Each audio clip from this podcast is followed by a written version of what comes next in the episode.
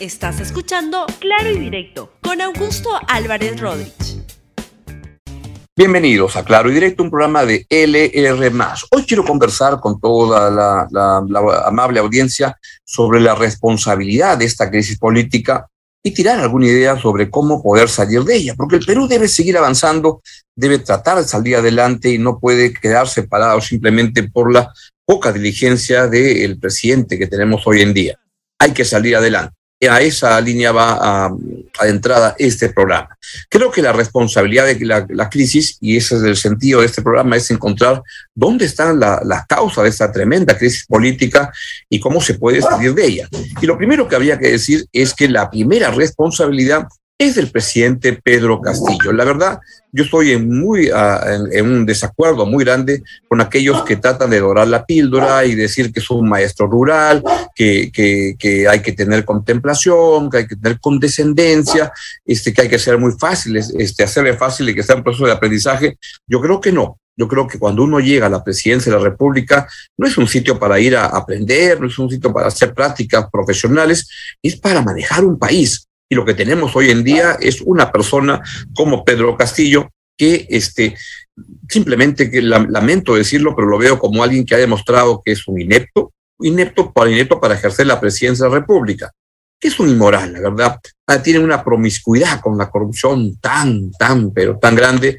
Y tercero, que es un mentiroso miente con toda franqueza todos los días sin problemas y esto lo ha demostrado no solo en las entrevistas que dio en las últimas dos semanas, digo, la entrevista con Hildebrand y la entrevista con en, en, CNN, Fernando del Rincón.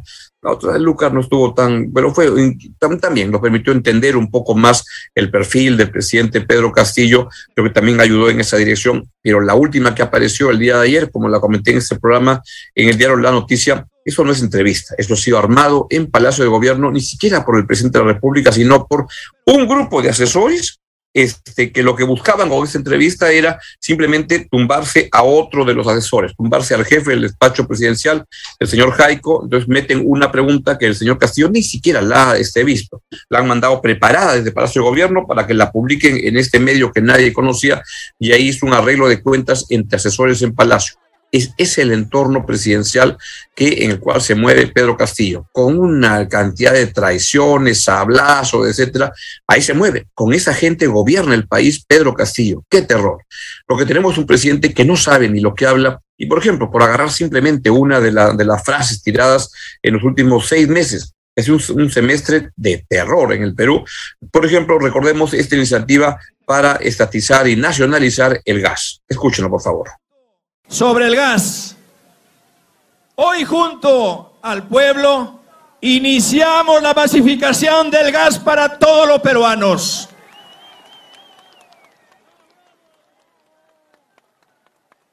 Hemos iniciado este proceso de renegociación del contrato de gas con el consorcio de Camisea, pero reitero que toda conversación se hará dentro del marco legal y constitucional vigente. ¿Acaso hacemos mal en sentarnos a dialogar sobre un contrato en beneficio del país? Eh, haremos un diálogo abierto y transparente con la empresa, porque consideramos que todos los peruanos deben beneficiarse del gas de camisea porque nos corresponde. ¿Cómo es posible que nuestros hermanos de Ayacucho no se beneficien directamente con el gas natural y estén pagando grandes montos por este recurso cuando tienen cerca, muy cerca, el yacimiento de Camisea, eso inmediatamente haremos realidad. ¿Cómo es posible que nuestros habitantes del sur del país sigan esperando por años la promesa de acceder al gas natural? El gas es de todos los peruanos. Por ello, vengo a anunciar que he tomado la decisión firme y decisiva de masificar el gas en todo el Perú. Claro que masificar el gas es una gran iniciativa. Eso de hablar de estatizar y nacionalizar era lamentable, sin embargo contaba con el respaldo de un gabinete que no le decía nada, o de repente también estaba alineado con esas cosas, pero con una izquierda que no lo ayudaba al presidente a ordenar sus ideas para poder avanzar. Junto con eso, creo que hay responsabilidad en esta crisis donde ha acabado renunciando la premier Mirta Vázquez, quien creo que es una muy buena profesional, una persona decente, correcta, pero la verdad que este, ya no ha sabido plantarse cuando debió plantarse. Vean la portada del diario La República el día de hoy, donde ella eh, dice en su carta de renuncia, no se enfrenta a la corrupción en el Estado. Yo digo, la señora Mirta Vázquez es una analista política, es una política de oposición. No, era la presidenta del Consejo de Ministros. Una pregunta dónde estuvo Mirta Vázquez en los últimos este, cuatro meses, que no pudo actuar o, poner eso en orden o denunciar con fuerza lo que estaba pasando. Creo que ha habido mucha contemplación, mucha condescendencia con el presidente Pedro Castillo y no han sabido actuar. Escuchen, por ejemplo, este caso del anuncio del cierre de las minas, que sé que fue una iniciativa del presidente Pedro Castillo, que Mirta Vázquez la hizo suya y se lanzó con toda y luego ahí comenzó a marcar el final de su este, corta y la verdad que intrascendente presidencia del Consejo de Ministros. Escuchen a Mirta Vázquez cuando anunció el cierre de las minas. Cuando yo doy una explicación sobre el tema, estoy acompañada además y hemos recibido la información del Ministerio de Energía y Minas, del Ministerio del Medio Ambiente, entonces no hay de ninguna manera eh, tampoco eh, una extralimitación de mis funciones porque yo no estoy ordenando nada. Para empezar, yo no ordeno nada ni decreto nada. Lo que yo estoy es informando lo que existen en las resoluciones tanto en el Ministerio de Medio Ambiente y en el Ministerio de Energía y Minas. Es una información. Segundo, estamos vulnerando el Estado de Derecho cuando nosotros decimos queremos acompañar el proceso de plan de cierre de minas que tiene un cronograma que ha establecido la propia empresa no estamos violando el Estado de Derecho, estamos ejerciendo nuestra función como Estado. No hay aquí alguien antiminera, hay alguien aquí que defiende los derechos de la población que está vulnerable, que necesita su Estado. Rita Vázquez, la verdad que no supo ordenar las cosas en el gobierno, nunca llegó a ser una primera ministra en realidad, y siempre se manejaron las cosas como lo ha reflejado en las declaraciones que ha dado en estos días. El que manejaba el gobierno era un grupo de asesores del presidente que hacían lo que le daba la gana a uno lo ponen de primer ministro para ordenar las cosas, para mandar, para tomar las decisiones y no pasarse cuatro meses para recién entonces salir a denunciar las cosas. Lo mismo ocurrió con, con Abelino Guillén, una buena persona, un excelente profesional, pero que en este caso también estuvo muy callado. Quiero recordar esta oportunidad en la cual el exministro Guillén del Interior estuvo presente en, estas, este, en este show penoso para este, deportar a un grupo de venezolanos. Escúchelo, por favor, recuérdenlo. El operativo no se materializó básicamente porque lamentablemente eh, las insistentes comunicaciones que nosotros realizamos eh, con la Cancillería eh, venezolana no obtuvimos respuesta. Mm, inclusive el propio presidente de la República trató de comunicarse con el presidente Maduro, entiendo yo, en la mañana. la información reciente que tengo que recién en horas de la tarde el presidente Maduro se habría comunicado con el presidente Castillo, pero no conozco el contenido de la conversación ni el resultado de ese diálogo. Eh, tenían que ser puestos en libertad porque eh, para que estén privados de libertad eh, más de 24 horas, en todo caso se requiere un mandato dictado por un juez y eso no se cuenta. Es por eso que alrededor de las 11 de la mañana se levantó las actas respectivas y se procedió a dar libertad a los ciudadanos este, venezolanos. Eh, lo que nosotros queremos tener claro es que eh, la información actual que tenemos es que ninguno de ellos tenía eh, estaba involucrado en hechos delictivos en Perú. Lo que sí somos claros es que habrían vulnerado lo normado en el decreto legislativo 1350. Esa es la información que tengo y Migraciones expidió las resoluciones de expulsión pertinentes. Ese intento de deportar a un grupo de venezolanos fue una pantomima política para ayudar políticamente al presidente Pedro Castillo, como también lo ha sido la reciente decisión de decretar el estado de emergencia en, Lima, fue otra acción política para arreglar el problema en la policía y para consolidarse esos sectores de la policía con los cuales peleaba Abelino Guillén. Y también el señor Guillén este, aceptó el nombramiento de prefecto del FENATEP, que es el Bobadef, que está vinculado a Sendero Luminoso. Este, no, entonces fue un ministro que recién ahora sale y habla, pero él debió hablar en su tiempo. La, la, política tiene una oportunidad que es cuando hay que salir a marcar la cancha, a rayar la cancha. Y creo que también hay responsabilidades en una izquierda que no ha sabido acompañar al presidente Pedro Castillo para ayudarlo a ser un mejor presidente, sino que lo que han hecho es convalidarlo como este, una gran persona a pesar de los errores que cometían. Escuchen a Verónica Mendoza. Utilizan esos recursos para sembrar odios, miedos, desconfianzas, tergiversando información, estigmatizando, caricaturizando a la gente. Te pintan a Pedro Castillo como un monstruo, cuando lo que yo he encontrado, Nicolás, es un hombre genuinamente preocupado por su pueblo, un hombre dispuesto a dialogar. Por lo tanto, claramente demócrata, dispuesto a construir acuerdos, consensos, cuando del otro lado tú ves la expresión máxima del autoritarismo, ¿no es cierto? Porque no solo es el Fujimorismo de los noventas, que ya sabemos lo que hizo, ¿no es cierto? Derrumbó la democracia con tanques, compró medios de comunicación, compró jueces, fiscales, ¿no es cierto? Remató nuestras riquezas, esterilizó a miles de mujeres campesinas en contra de su voluntad. Eso lo dijo Verónica Mendoza durante la campaña, debo este, a, precisar. Pero luego ya el día de ayer ha lanzado estos tweets. Quisiera que los pongan, por favor, donde este, da su interpretación de lo que está pasando. Gracias a Mirta Vázquez por su coraje y perseverancia, por resistir a la cabeza de un gabinete asediado por la derecha golpista y el terruqueo y chantaje permanente de los grupos de poder. Estamos ahora en un punto de quiebre. Ahí quiero hacer un comentario mío este gobierno está en problemas por una derecha golpista y el terruqueo, no, eso es no reconocer el problema. El problema es de un gobierno que no da pie con bola, de un presidente que no sabe dónde está parado. Ese es el problema cuando le dan eh, un mensaje edulcorado, que le quitan toda la crítica. Veamos con el segundo tuit. El presidente Pedro Castillo, dice Verónica Mendoza, debe convocar a un gabinete de equipo de asesores con gente honesta y comprometida con el cambio y trazar un rumbo claro para su gobierno, honrando el voto y las esperanzas del pueblo. Bueno, eso habría que, pedirle, pero para eso habría que ver dónde está el problema. Es un gobierno que tiene una promiscuidad con la corrupción enorme. Y de eso la señora ah, Verónica Mendoza no dice ni pío. Luego tenemos una claqueta más donde aparecen los siguientes este, dos tweets de Verónica Mendoza. El nuevo Perú Movimiento, el partido de, de, Mendoza, que no ha logrado inscribirse, seguirá trabajando para articular a las fuerzas políticas y sociales del cambio y exigir las reformas anunciadas, tributaria, segunda reforma agraria, segunda reforma agraria, Casapero Castillo dice que lo que han pasado es un desastre. Sistemas de cuidados, masificación del gas e impulsando la movilización nacional para una nueva constitución. Ahí entro con un comentario, nueva constitución que no saben, no pueden proponer, no pueden precisar para qué quieren una nueva constitución. Es increíble. Y el otro tuit dice, Verónica Mendoza, de ninguna manera nos sumaremos al golpismo de la derecha, ahora secundado por sectores de centro. Nos costó mucho recuperar la democracia y ahora debemos cuidarla, nos gusten o no lo grande de turno.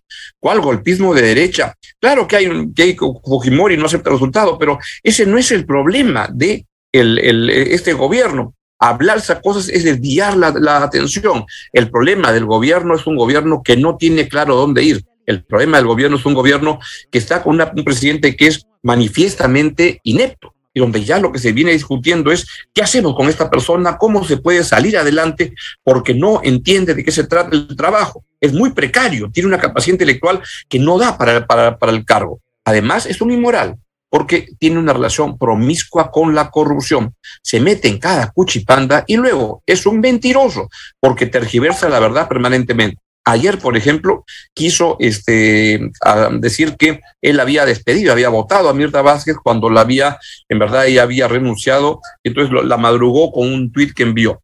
Luego dijo que el ministro del Interior, este, o antes, le dijo a Mirta Vázquez que iba a sacar al jefe de la policía, pero no a, al ministro Vázquez, al ministro Abelino Guillén. Al día siguiente mandó un tuit diciendo se van los dos.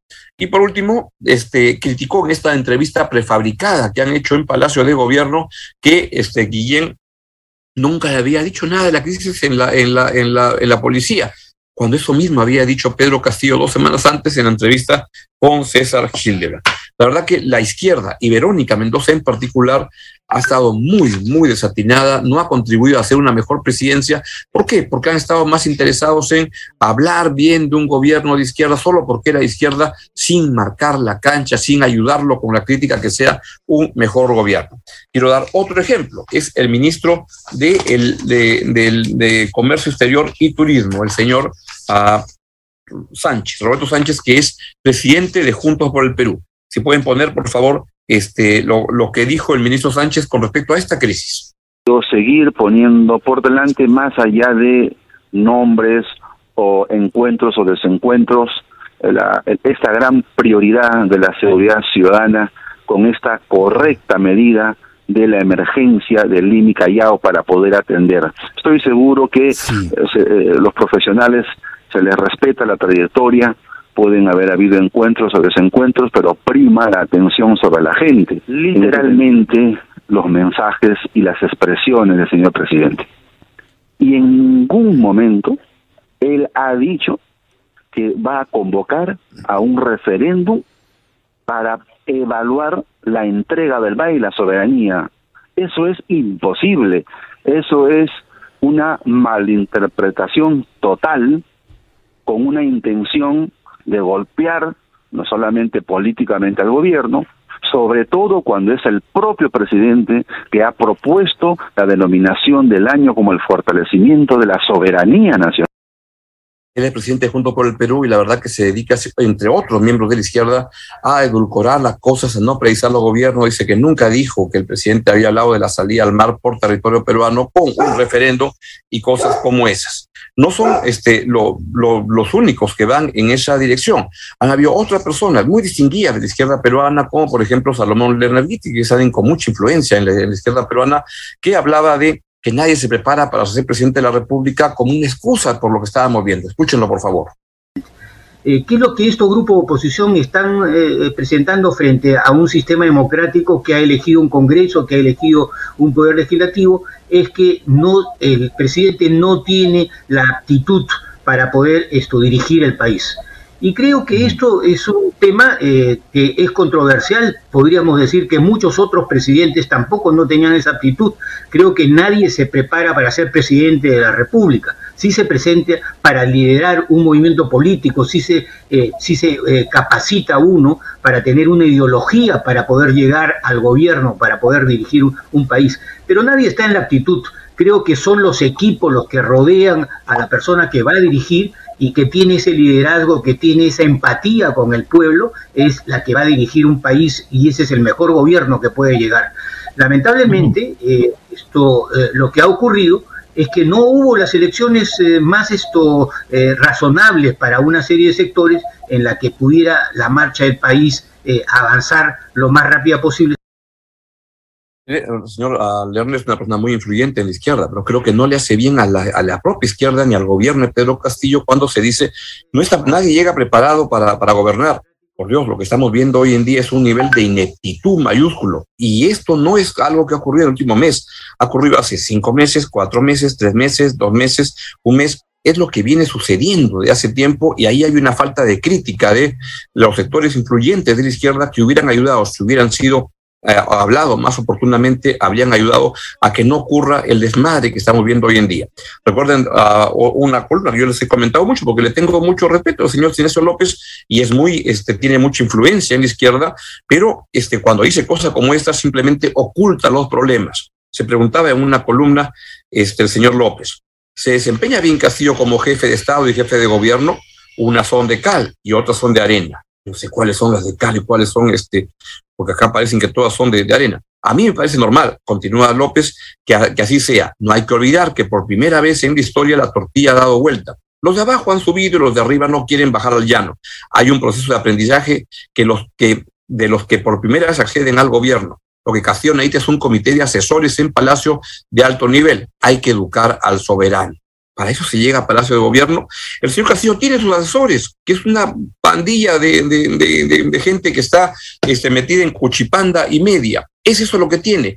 Hay, para que se puedan cambiar las cosas, hay que reconocer dónde están los problemas. Y creo que en esto hay responsabilidad del presidente de la República, en primer lugar, de los ministros, y da una muestra de los ministros que no han sabido hablar oportunamente, marcar la cancha, ayudar a Castillo a hacer mejor, este, hacer un mejor gobierno, ni por parte de la izquierda peruana, que ha sido tan franelera, tan ayayera con esto, y ahora ya comienzan a bajarse el carro. Creo que ese es el momento más bien de ayudar a que el gobierno salga adelante. La idea de que el presidente Castillo no da para nada y que se puede este, ver cómo salimos de él va por todos lados. Gente que propone que renuncie, gente que propone que lo vaquen, hay un problema ahí. Yo quiero insistir en la posibilidad, sé que es remota, sé que es muy optimista, de que el, presidente Castillo mejore. pero él no va a mejorar, no tiene las capacidades, alguien que ha demostrado ineptitud, inmoralidad, ah, este, una vocación por la mentira sólida. Requiere, por tanto, un gabinete que proyecte confianza, la confianza que él ha perdido. Si no lo logra conformar e insiste con un gabinete como los que vengo escuchando que se van a anunciar en las próximas horas, simplemente creo va a estar cavando este, la tumba de su presidencia. Y sería muy lamentable porque creo que a pesar de todo lo que hemos visto de Pedro Castillo, la opción de este, la vacancia y todo eso sigue siendo la, la, abriendo una gran incertidumbre y no le hace bien al país. Pero si el presidente Castillo no pone de su parte y se rodea de mejor equipo, simplemente él va a acelerar la crisis final de su presidencia y va a poner al país en una grave irresponsabilidad. Castillo tiene que cambiar, salvo que ya quiera irse. Es todo lo que les quería decir esta mañana. Ojalá que las cosas cambien, ojalá que se elija a un buen gabinete y ojalá que hoy gane Perú. Y conmigo mañana hasta las 10 y 30 de la mañana en claro y directo en LR. Adiós, chau, chau. Gracias por escuchar Claro y Directo con Augusto Álvarez Rodríguez. Suscríbete para que disfrutes más contenidos.